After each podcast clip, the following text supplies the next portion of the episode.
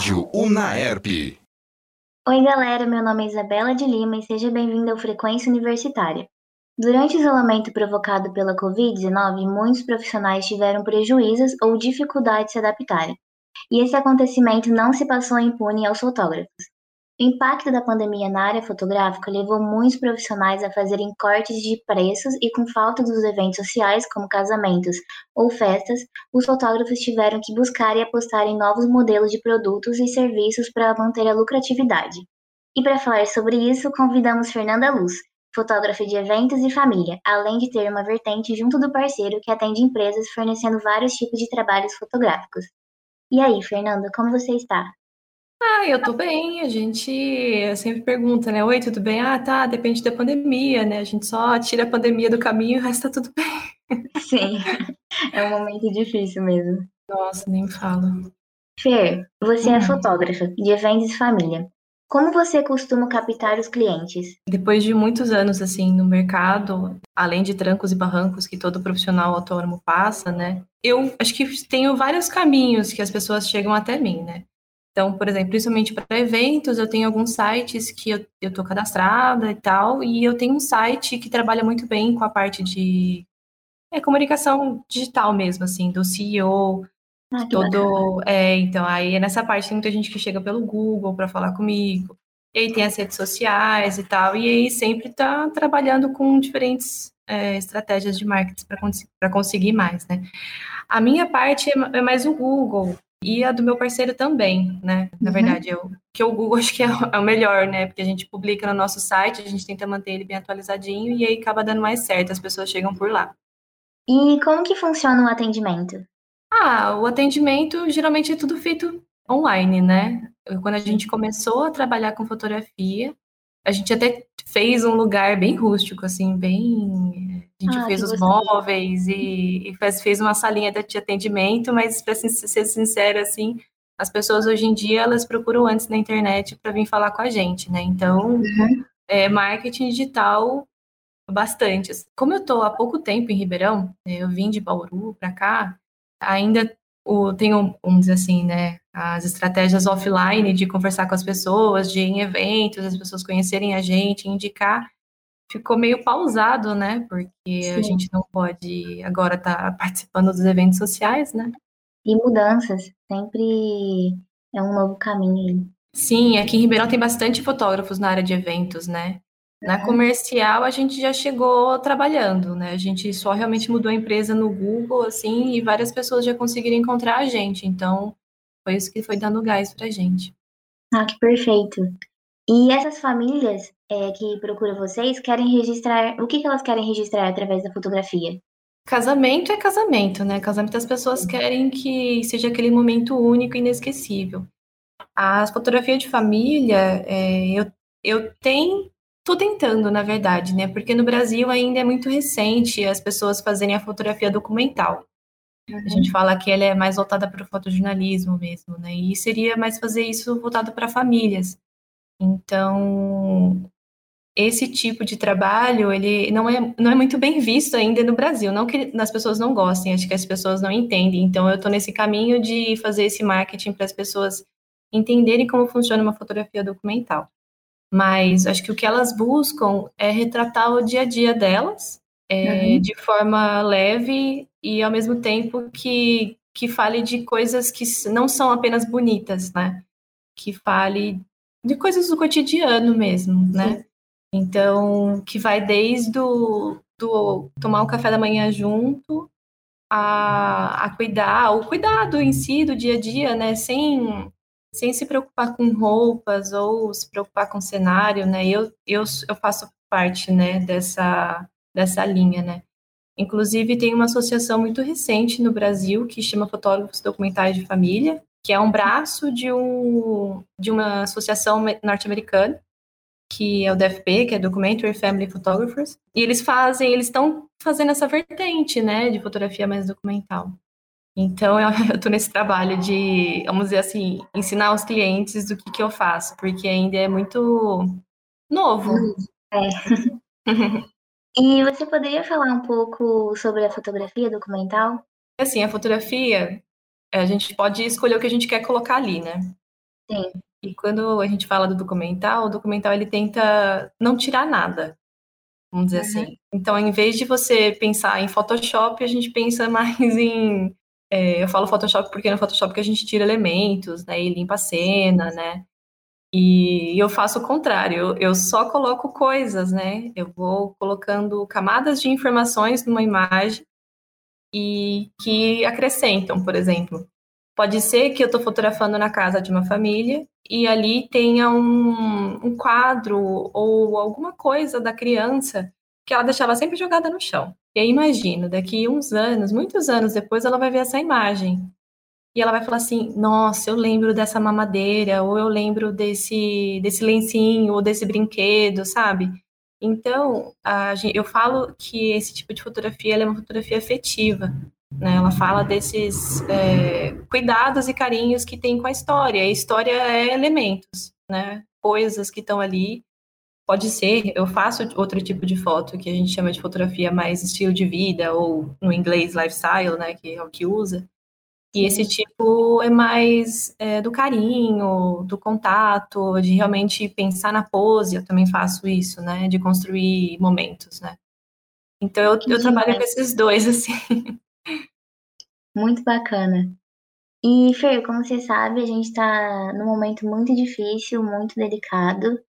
E eu queria saber um pouquinho é, da sua realidade profissional após o início do isolamento quando, quando começou 2020, eu estava muito animada, né? Porque 2019 tinha sido muito bom, vários trabalhos, conhecendo várias pessoas, era o meu segundo ano aqui em Ribeirão, né? Eu falei, nossa, tem vários projetos, né? Aí quando começou. Meu ano. É, quando começou, acho que logo assim, nos dois primeiros meses, todo mundo achava que, sei lá, em seis meses estava tudo resolvido, né? Grande mentira. É. Ai, e... A esperança. É, então. E aí eu acho que eu fui me adaptando. A gente ficou uns quatro meses sem trabalhar, né? Mesmo assim, sem fazer nenhum cliente. Nem para o comercial, né? Que é a parte mais do Gui, que ele faz. Trabalha mais com empresas, né?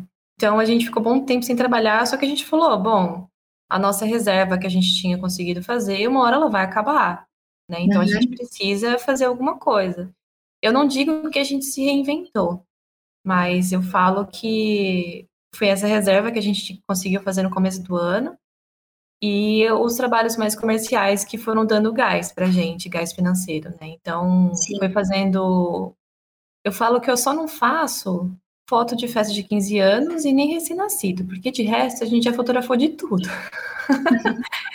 então, é, tem esse lado, que é um lado pouco subjetivo da fotografia. Então, a gente faz foto de produto, a gente faz foto de é, pessoas, empresas. É, começo do ano foi engraçado, porque a gente foi fazer um trabalho numa empresa de logística frigorífica e a gente entrou em, em duas salas, salas não, né, galpões gigantescos de congelado, que era menos 24 graus, assim. Então, Meu Deus.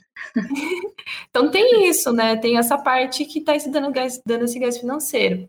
E aí a parte é, da minha empresa, que é a Ferluz, né, que eu chamo, que é meu nome também eu estou estudando mais. Então, eu entrei para esse grupo de fotógrafos documentais de família. Então, eu entrei para esse grupo, entrei para um que chama alfabetismo visual, que a gente foi estudando coisas mais subjetivas mesmo da fotografia, né? Porque eu não gosto muito de fazer workshops técnicos, assim, de, fotografia, né? Tipo, ah, como funciona uma câmera ou como funciona aquilo. É mais é, estudar composição, é, elementos de uma de uma fotografia que sejam além só do da câmera, sabe? Então Sim. a gente trabalha mais a gente mesmo do que a, do que os, as coisas mais técnicas. E com todo esse isolamento, com todas essas restrições, como que está sendo para você cobrir, é, tomar partido de tirar foto da galera? Como que tá sendo? É, quando começou, aí os, aí os casamentos que eu tinha marcados, todos eles foram sendo remarcados, né? Então, e para mim foi muito tranquilo, porque como acho que todos os meus clientes, eles são bem de boa, assim, eles foram remarcando, não foram cancelando, né? Porque tiveram muitos profissionais que, que têm muito mais casamentos marcados que eu, que tiveram que, que cancelar, e aí teve uma, teve uma medida provisória que se eu não me engano, por mais que no contrato falasse que você não precisava devolver o dinheiro, essa medida, medida provisória falou que se um casamento, casal quisesse cancelar por conta da pandemia, os profissionais tinham que devolver, não só fotografia, né?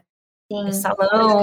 É, é, então, aí tiveram que devolver. Eu não passei por isso, então, nesse quesito, assim, para mim foi, foi tranquilo. E como a gente tinha essa vertente comercial, a gente não dependia só de eventos, é, foi mais tranquilo também. A gente tinha onde, onde correr, sabe? Eu não sei como que tá para vocês aí, assim, né? Mas a gente se fechou bastante. Então, se um evento já era muito grande e, e era nesse momento, assim, é, eu já nem, nem pegava. Né? Se a pessoa falasse, ah, é 40 pessoas, uh, sei lá, em outubro do ano passado, eu já ia ficar meio assim, né? Uhum. Eu cheguei a fazer um casamento em fevereiro, agora, e tinha 25 pessoas contando comigo e com o Gui. Uhum. E todos usaram máscara, não tinha refeição na mesa, é... então tava, foi muito tranquilo, a gente se sentiu seguro, vamos dizer assim, né? Sim. Mas, por exemplo, eu tive, fiz outros eventos pequenos e parece que a vida estava normal. Eu achava uhum. muito engraçado porque as pessoas viravam para mim e falavam assim: ai, Fer, pode vir aqui, é só família. Aí eu fiquei me perguntando assim, mas vocês estão convivendo assim? Vocês não estão vendo mais ninguém mesmo, sabe? Porque uhum. se for assim, beleza, né? Eu tô vendo meus pais, por exemplo, apesar de que eu fiquei um mês sem ver eles, né? Uhum. Nesse momento agora, nesse mês de março, que tá complicadíssimo. É, e não só eventos, a gente foi fazer uma empresa recentemente também e que os funcionários eles estavam todos juntos, eles estavam tomando café juntos, respirando o mesmo ar e, e o ar condicionado funcionando, todas as portas e janelas fechadas. Então é complicado. Eu sinceramente tenho muito muito receio. Até que a gente está evitando, por exemplo, ah, chega um cliente pedir ah, olha, eu gostaria de fazer umas fotos, retratos da empresa, com todos e tal, e a gente pergunta, olha, a gente pode aguardar um pouco, né? Ou a gente pode fazer de um de cada, um de cada vez, é, porque senão, e aí a gente, ou a gente acaba perdendo o cliente, ou a pessoa compreende, né? Uhum. Então, então é complicado. Agora, evento mesmo nesse momento, eu não estou fazendo nada. Eu tô parada mesmo em casa, assim, é, revendo outras coisas. Então, como eu te falei, tipo, revendo a parte de marketing, organização e tal, que é o que tá dando para fazer. E é melhor, né? Segurança em primeiro lugar sempre. Nossa, nem me fala, porque eu fico pensando, tipo, eu dependo de mim mesma e do Gui. Nós, é, nós por nós mesmos, né? Sim. Se um ficar doente, o outro provavelmente vai ficar doente também. E se a gente precisar de ir para o hospital, tá o caos, né? Então a gente a gente está tomando bastante cuidado, né? Melhor a gente ir saudável em casa e bem do que um pouco mais de dinheiro no bolso, sabe? Sei, vocês estão certinhos. Tem que fazer isso mesmo. Como uhum. que esse momento afetou sua percepção da fotografia?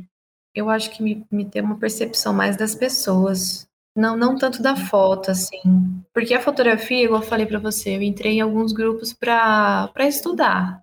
E aí eu entrei, não de cabeça, mas eu digo que eu, eu absorvi muito a fotografia de família, né? E eu até comecei a fotografar mais a minha família. Que a gente carrega aquela coisa, né? Aquele ditado, né? Casa de ferreiro, espeto de pau. então, a gente começou, eu acho que foi mais ou menos isso, de tipo, com quem que eu tô convivendo mais? É minha família. Então por que, que eu não tô fotografando eles? Eu acho que nesse no ano passado, acho que é até legal contar um pouco disso também. Eu fui com a minha mãe esvaziar o um apartamento de uma tia-avó, que é tia da minha mãe que faleceu, né? Morava sozinha e tal. Aí a gente não foi de Covid, foi logo no, no começo, foi em março do ano passado que ela faleceu. É, aí a gente foi esvaziar o apartamento e eu falei, quer saber, eu acho que eu vou fazer umas fotos por mim, né, sem nenhum pedido de cliente, né. Aí eu fui no apartamento com minha mãe, esvaziei, esvaziamos, fizemos tudo, foram quatro dias intensos, assim, limpando, pegando coisa, jogando fora, guardando o que era importante. E aí teve, eu tentei fazer uma série, uma série de, de fotos desse momento que estava lá, que eu estava lá, né. E uma foto que eu fiz assim totalmente despretensiosa, assim, ela ela teve um reconhecimento muito legal, né? É uma foto super simples, você acredita? E eu acho que é isso que é legal. Eu acho que quanto mais simples e mais história ela carrega, né? Mais marcante é, fica. Mais marcante fica, né? E aí essa foto foi selecionada por uma exposição do, do Documentary Family Photographers, né? Eu tenho o um link desse trabalho que eu fiz, dessa, dessa série, mas na verdade foi uma foto que ela foi selecionada para Documentary Family Photographers, né? E teve uma exposição. E essa exposição ela teve uma, um objetivo bem diferente e é bem do que eu acredito da fotografia, né? Principalmente a fotografia documental de família. E chama Transforming Perspectives, que é bem o que fala mesmo o nome, né? E é, vamos dizer assim, é mudar os olhares sobre a fotografia de família que não é só aquela família margarina, né, que a gente fala, né? É uma história diferente. Essa foto é, são, são várias anotações, assim. É uma foto flat lay, que chama, né, que é vista de cima, assim. E eu, eu não tive muito contato com essa minha tia, eu conhecia ela e tal, mas não era uma proximidade muito grande, não tive... Bom, a gente fica triste e tal, mas foi, acho que eu acho que eu acabei conhecendo mais ela, assim, quando eu fui esvaziar o apartamento, né? Que eu fui encontrando tanta história, tanta coisa ali que eu precisava de alguma forma representar isso, né? Para ela, talvez, né? E eu até chamo, eu acho que essa foto ela é um retrato mesmo, apesar de não ter uma pessoa, ela é um retrato. E aí, nessa foto, tem todas as anotações que ela fazia, que todo qualquer pedacinho de papel que ela achava, ela fazia uma anotação. Então, eu preenchi uma mesa com essas anotações e achei várias fotos 3x4, desde quando ela era adolescente, né? Então, eu coloquei essas fotos assim por cima e essa é a imagem. E eu chamei ela de retrato póstumo, porque eu não tive oportunidade de fotografar ela antes, é, e eu acho muito importante a gente fotografar as pessoas em vida, mas não só as crianças e os adolescentes, né? Até os idosos também, a gente acaba esquecendo deles, né? E eles Sim. têm tanta coisa para falar e enfim, é. Então, eu acho que eu acho que eu mudei a perspectiva da, da minha fotografia, talvez nisso, sabe? De encontrar mais história e perceber o que eu estou fotografando. E foi como foi um jeito de você deixar a memória dela viva. Sim. Tomara, né? Hum. Tenho certeza. É, vamos falar um pouquinho dos seus projetos antigos. Você adaptou os seus projetos antigos à nova realidade ou eles foram suspensos? Eu, eu acho que a gente teve. A gente está com algumas coisas em mente, assim, de agora, né? Mas acho que foram. Acho que tá tudo sendo adiado. Ah. É, a minha vontade mesmo é de fotografar em vários cantos do mundo, né? Independente do tipo de fotografia que eu estiver fazendo, acho que é, é isso que eu, que eu gosto de fazer, né? Poder trabalhar e viajar, né? Não da, da forma, vamos dizer assim, mais aventureira possível. É porque eu acho que faz sentido, sabe, para mim. Então. Tem tanta coisa. E, enfim, eu acho que foram adiados. Eu estava conversando com minha tia, ela perguntou assim: ah, Fer, mas seus, seus projetos foram cancelados? Eu falei: não, realmente não foram, eles estão sendo adiados para quase dois anos, né? Mas, Você falou, né, que às vezes é difícil com toda essa rotina pesada, porque querendo ou não, a quarentena deixa a gente sem energia, porque parece que a gente está num looping, né? Então, eu queria saber se você encontrou uma maneira na fotografia de simplificar o efeito da quarentena. Olha, eu não sei porque quando come, tudo começou, eu fiquei bem paralisada, sabe? E aí, quando, quando começou esse ano, assim, não que, ah, passou ano novo, feliz ano novo, acabou Covid, né? Sim. Mas quando começou a tudo piorar de novo, eu desanimei bastante. Eu, eu tô um pouco sem perspectiva mesmo, assim, sabe? Não. Sim. Porque, assim, quando eu entrei na faculdade, eu tinha uma outra visão do que eu ia fazer, né, da vida. Uhum. E aí a vida acontece, ela vai simplesmente acontecendo e vai tomando outro rumo. Eu acho que a fotografia, igual você falou, Isa, que você também tá, tá querendo seguir para isso, né? Sim. A fotografia foi vindo, foi vindo em grupo de estudos, em aprendizagem, em filme, porque fotografia, filme é fotografia, né? Então, eu fui mirando nessa área, assim. Só que quando eu saí da faculdade, o Brasil ele estava de um jeito. E desde quando eu comecei, vamos dizer assim, a empreender, né, a ser autônoma, o Brasil piorou muito. Então, é, como perspectiva geral de conseguir mais clientes, de poder viajar e poder empreender e ter, por exemplo, conseguir mais fácil financiamento para alguma coisa, parece que isso foi sumindo, sabe? Sim. É, então, você imagina, a gente tinha o Brasil com muitos potenciais clientes, e agora a gente tem uma população que está minguando, sabe? Que está, enfim, a insegurança alimentar, que está com problemas, está com dívidas, né? Querendo ou não, o trabalho de fotografia, quando ele é bem feito, ele é um investimento, né? Então, imagina quantas pessoas perderam essa oportunidade de investimento, e consequentemente eu. Então, é um pouco sem perspectiva, eu fiquei bem desanimada, eu ainda tô desanimada, mas aí a gente acaba encontrando pequenas coisas, assim, que dão gás, né? Pessoas, coisas que a gente vai fazendo. Essa, essa exposição me deu enfim, me deu um gás assim, do tipo, olha, não, você não tá tão perdida assim, sabe? Então, eu acho que é um pouco disso. Eu acho que eu não encontrei, porque eu não gosto de romantizar a pandemia, né? Porque ela não veio, ela não veio para mim de forma, vamos dizer assim, o vírus não me atingiu, não atingiu minha família. É, então, ainda bem que eu não tive esse problema, né? Mas eu tenho muito medo. E isso acaba travando bastante a gente, né? De ser o portador da doença ou de ser o final de alguém que traz pra gente, né?